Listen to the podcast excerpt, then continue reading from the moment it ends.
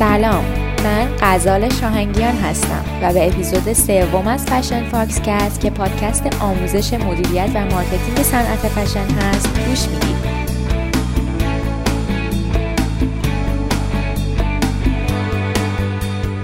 اپیزود قبلی راجع به business plan صحبت کردیم و این اپیزود می‌خوایم راجع به سطوح و بخشبندی بازار فشن بیشتر بدونیم.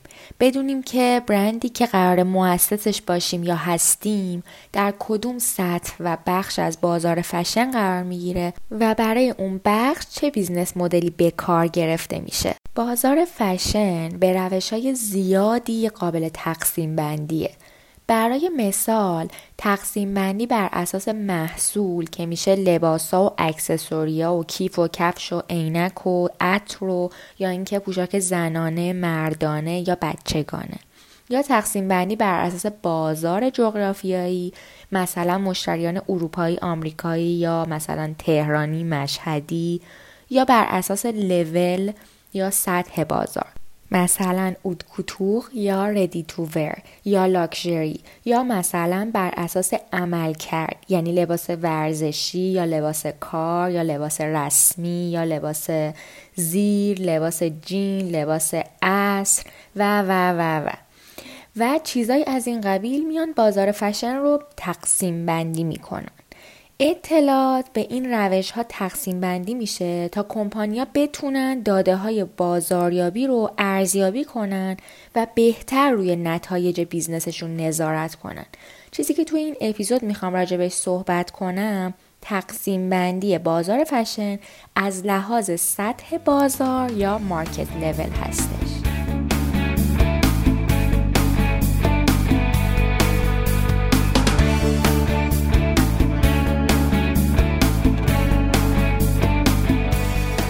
در بازار فعلی فشن محصول، ارتباطات، شخصیت طراح خیلی مهمه اما اینا به تنهایی کافی نیستن و برای دستیابی به مزیت رقابتی پایدار باید برای برندمون business model درستی طراحی و انتخاب کنیم. توی فشن چهار نوع business model داریم که شامل یک luxury brand ها یا برندهای لوکس میشه. دو designer fashion brand ها یا برندهای طراحان مد. سه premium brand ها یا برندهای ممتاز و برتر. چهار vertical retailer ها که خرده فروشان عمودی در بازار تولید انبوه میشه ترجمهشون کرد. از طرفی سطوح مختلف بازار فشن یا همون market level رو به پنج قسمت تقسیم می‌کنن و اونا رو توی یک هرم قرار میدن که من عکس اون هرم رو توی پیج اینستاگرام قرار میدم و الان می‌خوام توضیحش رو خدمتتون ارز کنم. ولی حتما یک نگاهی به اون عکس که توی اینستاگرام می‌ذارم بندازید. این هرم از رأس به سمت قاعدهش به پنج قسمت تقسیم میشه و به ترتیب شامل اود کوتور، ready to wear یا آماده پوشیدن و پیش دوخته، diffusion یا انتشار، bridge یا پل، mass market یا بازار انبوه میشه. به خاطر اینکه اون ترجمه فارسیش خیلی حق مطلب رو ادا نمی‌کنه من مجبورم که یک سری جاها از کلمه انگلیسیش استفاده کنم. پس همین الان ازتون عذرخواهی می‌کنم. اول از همه میریم سراغ haute couture به معنی مد و دوخت سطح بالا که گرونترین قسمت market یا بازار فشن هست. قیمت های خیلی بالایی داره و برای مناسبت ها و موقعیت های خاص طراحی میشه و برای هر کدوم خیلی وقت گذاشته میشه. target market این segment یا این بخش از بازار فشن افراد خیلی خاص و کمی هستن. لزومی نداره حتما سلبریتی باشن. اما در مراسم های مختلف و خاص توسط سلبریتی ها هم زیاد می‌بینیم که پوشیده میشه. این لباس ها می‌تونن یه طور آثار هنری و افسانه ای باشن یا لباسایی که با کار دست و زرق و برق زیاد و با نهایت مهارت و دقت و اینا دوخته میشه و قالب تن فرد ساخته میشه. چون این لباس ها محصولاتی هستند که برای ساخت تصویر برند خیلی مهمن ممکنه که به برخی از سلبریتی ها برای تبلیغ اون برند خاص هدیه داده بشه.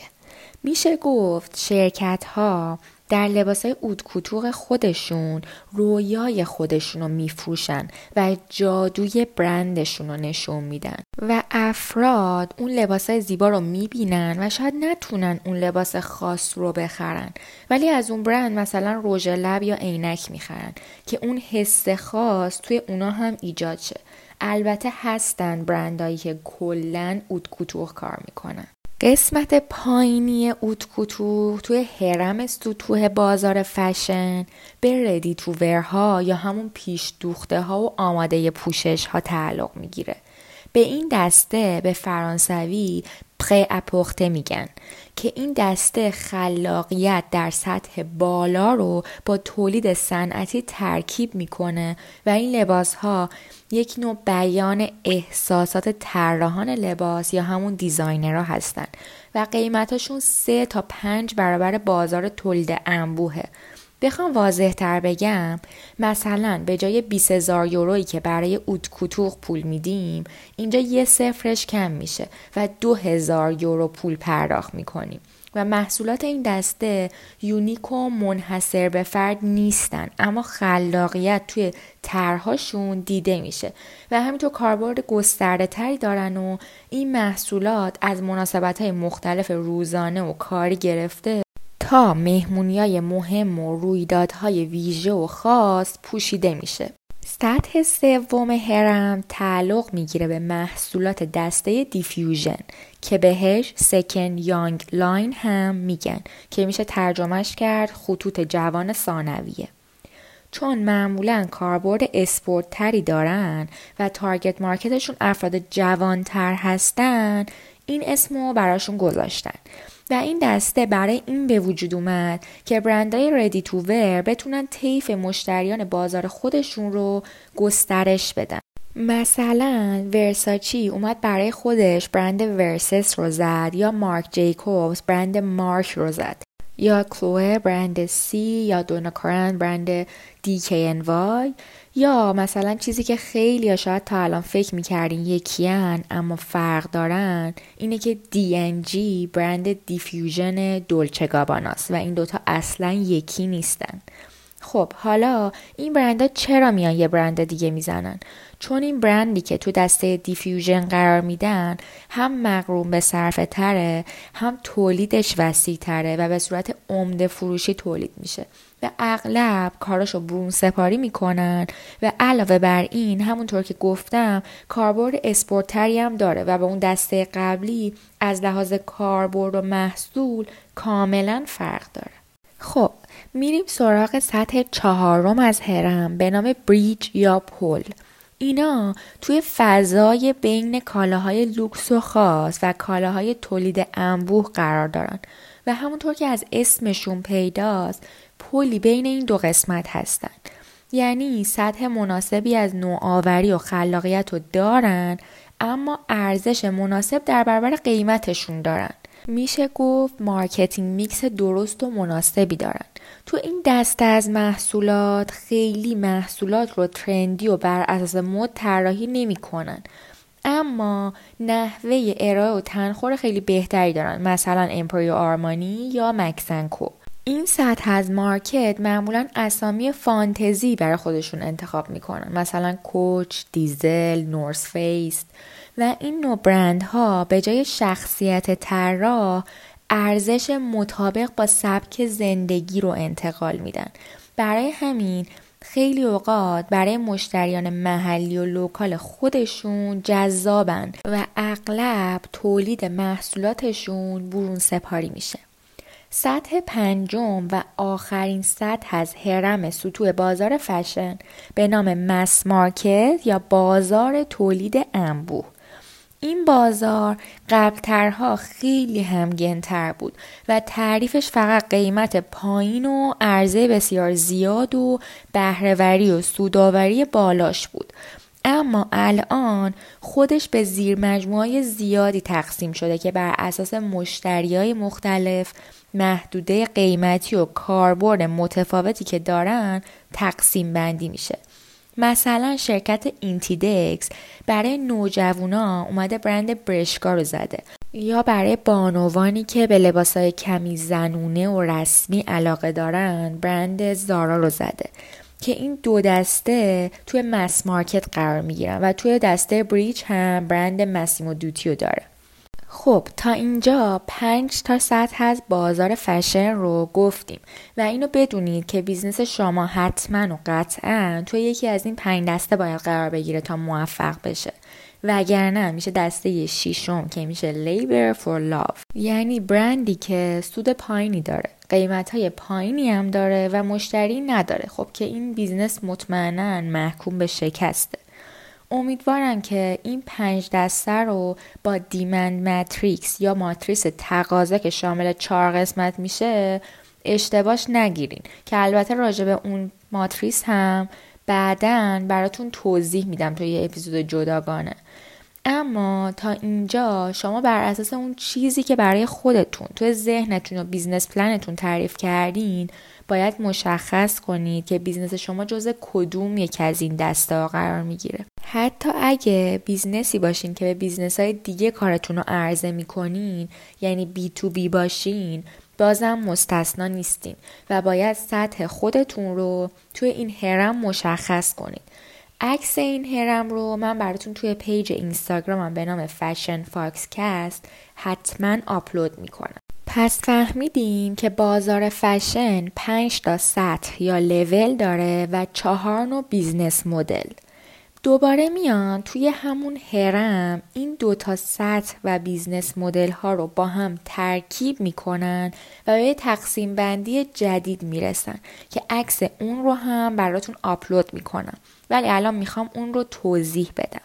خب توی بالاترین قسمت این هرم که مربوط به کالاهای لوکس بود ارزش پیشنهادی و نوآوری و قیمت بیشتر بود.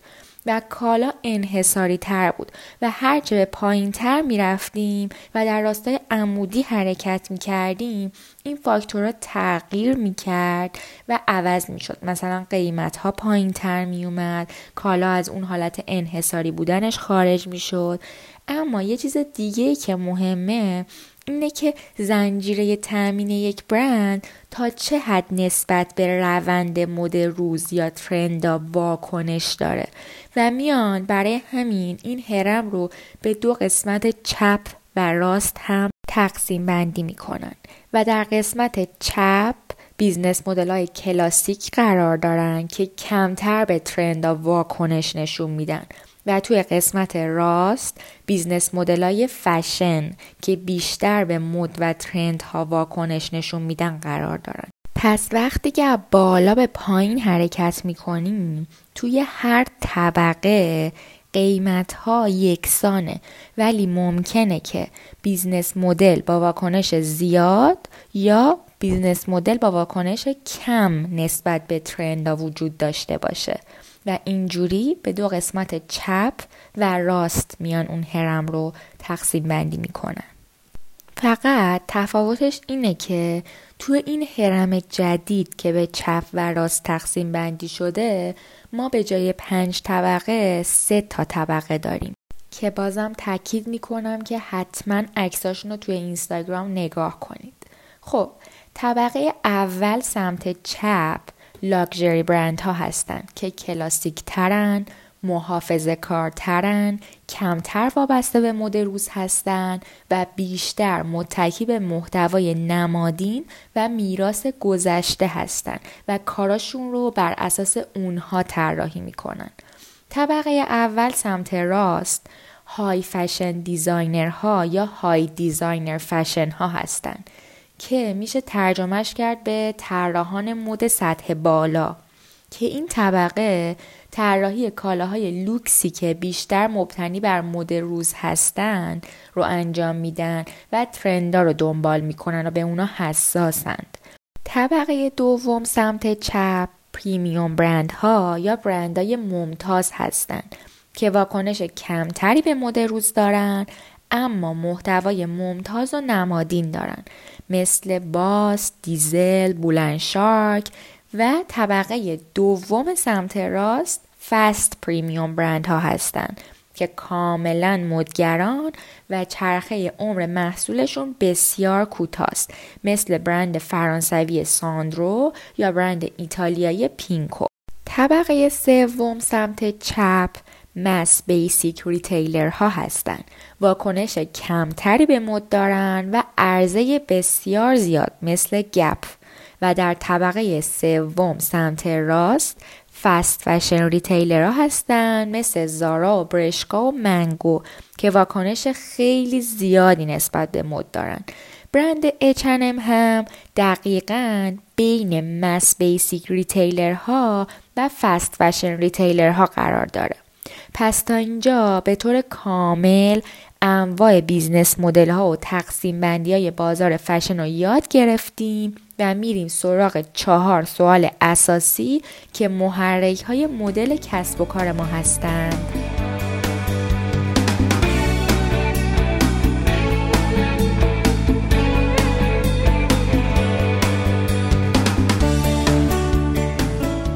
غیر از اینکه مشخص کنیم که کجای هرم قرار داریم باید بدونیم برند ما به عنوان یک سیستم از چه قسمت های مختلفی تشکیل شده و این قسمت ها با هم چجوری جفت و جور میشن.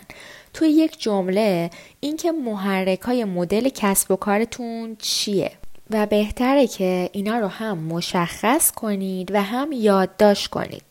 خب ما چهار تا محرک کسب و کار داریم که شامل یک هو یا چه کسانی مشتریان ما هستند دو وات یا چه چیزی رو آفر میدیم و ارزش پیشنهادی و یا محصول پیشنهادی ما به مشتریامون چی هست؟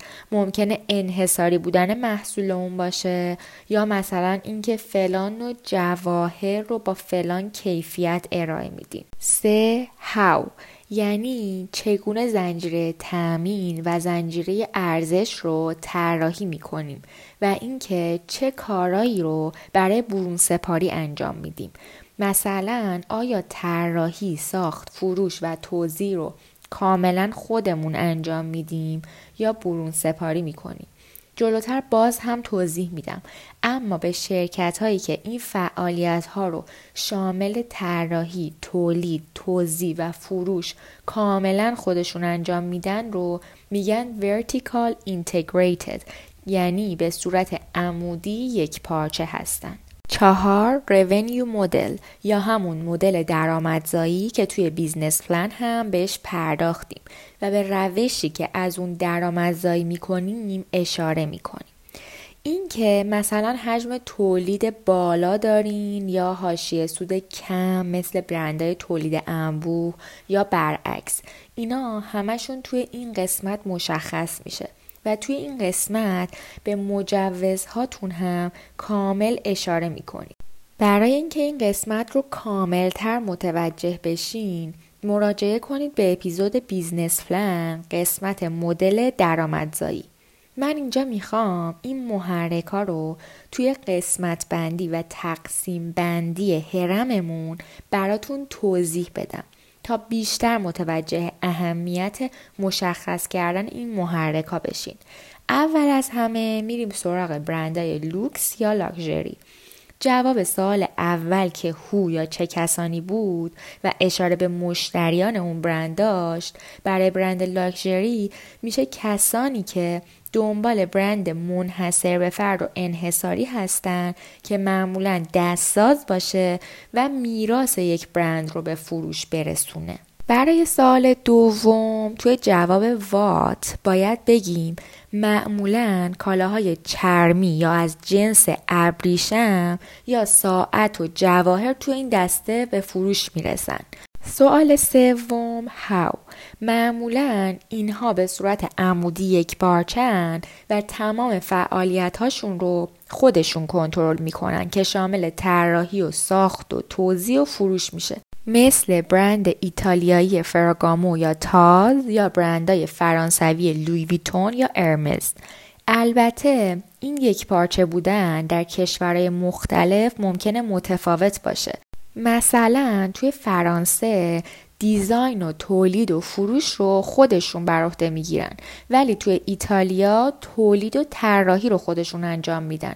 ولی فروش رو از طریق کانالای عمده فروشی انجام میدن و شرکت های آمریکایی هم فروش و طراحی رو خودشون انجام میدن اما تولید رو برون سپاری می‌کنن. میریم سراغ دسته پریمیوم برند ها یا برند های ممتاز که امروزه خیلی رقابت زیادی توی این سطح ایجاد شده. چون برندها دارن از همدیگه یاد می‌گیرن و این باعث رقابت زیادتری به نسبت قبل شده. اما مزیت رقابتی این برندها معمولا توی یکی از موارد marketing mix شون هست که شامل product، place، promotion و price میشه که خود اینا یک مبحث جداگونه است که توی یه اپیزود کامل براتون در آینده توضیح میدم. اما فعلا در این حد بدونید که مزیت رقابتی این برندها یا توی محصولشونه یا توی جانماییشونه یا توی تبلیغات و ترویج برندشونه و یا قیمتشون. این برندها سبک و هویت منحصر به فرد خودشونو دارن و concept قوی و خلاقانه ای دارن مثلا مثل پینکو. حالا designer برندها چطور؟ اونا trend های جدید و پیش بینی می‌کنن یا حتی ممکنه طراحی کنن. و منبع درآمد اصلیشون از لباسه. برخلاف برندهای لوکس که درآمدشون اکثرا از روی accessory ا هستش. و designer ها توی این برندها نقش اساسی و اصلی رو ایفا می‌کنن. چون باید توی designer برندها designer ها collection های جدید رو طراحی کنن و اونها تصمیم گیرنده نهایی برای همه جوانب برند هستند. توی این مدل کسب و کار ارتباطات خیلی مهمه و داشتن مدیران خلاق مخصوصا مدیر هنری خیلی خلاق و پر از ایده نقش خیلی مهمی داره صاحبان این برندها باید به دیزاین و فروشگاهشون خیلی توجه کنن. چون همیشه در حال انتقال ایده های فصلیشون به مشتری هستن و مهمه که بتونن اون فضا رو به مشتریانشون انتقال بدن. مثال اینا میشه جورجیو آرمانی یا برند ورساچی. میریم سراغ خورده فروشان تولید انبو و فست فشن ها اینها هم معمولا به صورت عمودی یک پارچن و توی اینها کنترل دیزاین خیلی مهمه. چون ممکنه حتی دو هفته یک بار توی خیلی از دیزایناشون تحول ایجاد کنن و چرخه مد اونها فصلی نیست بلکه هفتگیه. مثل زارا که بر اساس ترندی که الان توی بازار هست یک محصول رو طراحی می‌کنه و مثلا لباس ها رو داخل فروشگاهاش می‌ذاره و بعد از افراد feedback می‌گیره یا از طریق ارزیابی فروشش و دوباره بر اساس نیاز market طراحی می‌کنه و دوباره تولید می‌کنه و این چرخه دوباره و دوباره تکرار میشه. من این برندهای خارجی رو مثال می‌زنم چون میشناسیدشون اکثرا. یا اگرم نشناسید با یه search ساده می‌تونید ازشون اطلاعات کسب کنید. اما همه اینایی که توضیح دادم رو روی هر برندی که می‌خواین راه بندازین یا راه انداختین و چه تو ایران فعالیت دارین و چه خارج از ایران میشه کاملا بسط داد. پس تا اینجا بعد از نوشتن business plan مون یاد گرفتیم که چطوری business model مون رو مشخص کنیم و بفهمیم که توی چه دسته ای قرار می‌گیریم و توی اون دسته باید چه چیزهایی رو در نظر بگیریم. برای اینکه بیشتر توی این زمینه بدونید اینستاگرام Fashion Foxcast رو دنبال کنید. در آخر می‌خوام تشکر کنم و بگم مرسی که تا اینجا به من گوش دادید و روز خیلی خیلی خوبی داشته باشید و بدرود.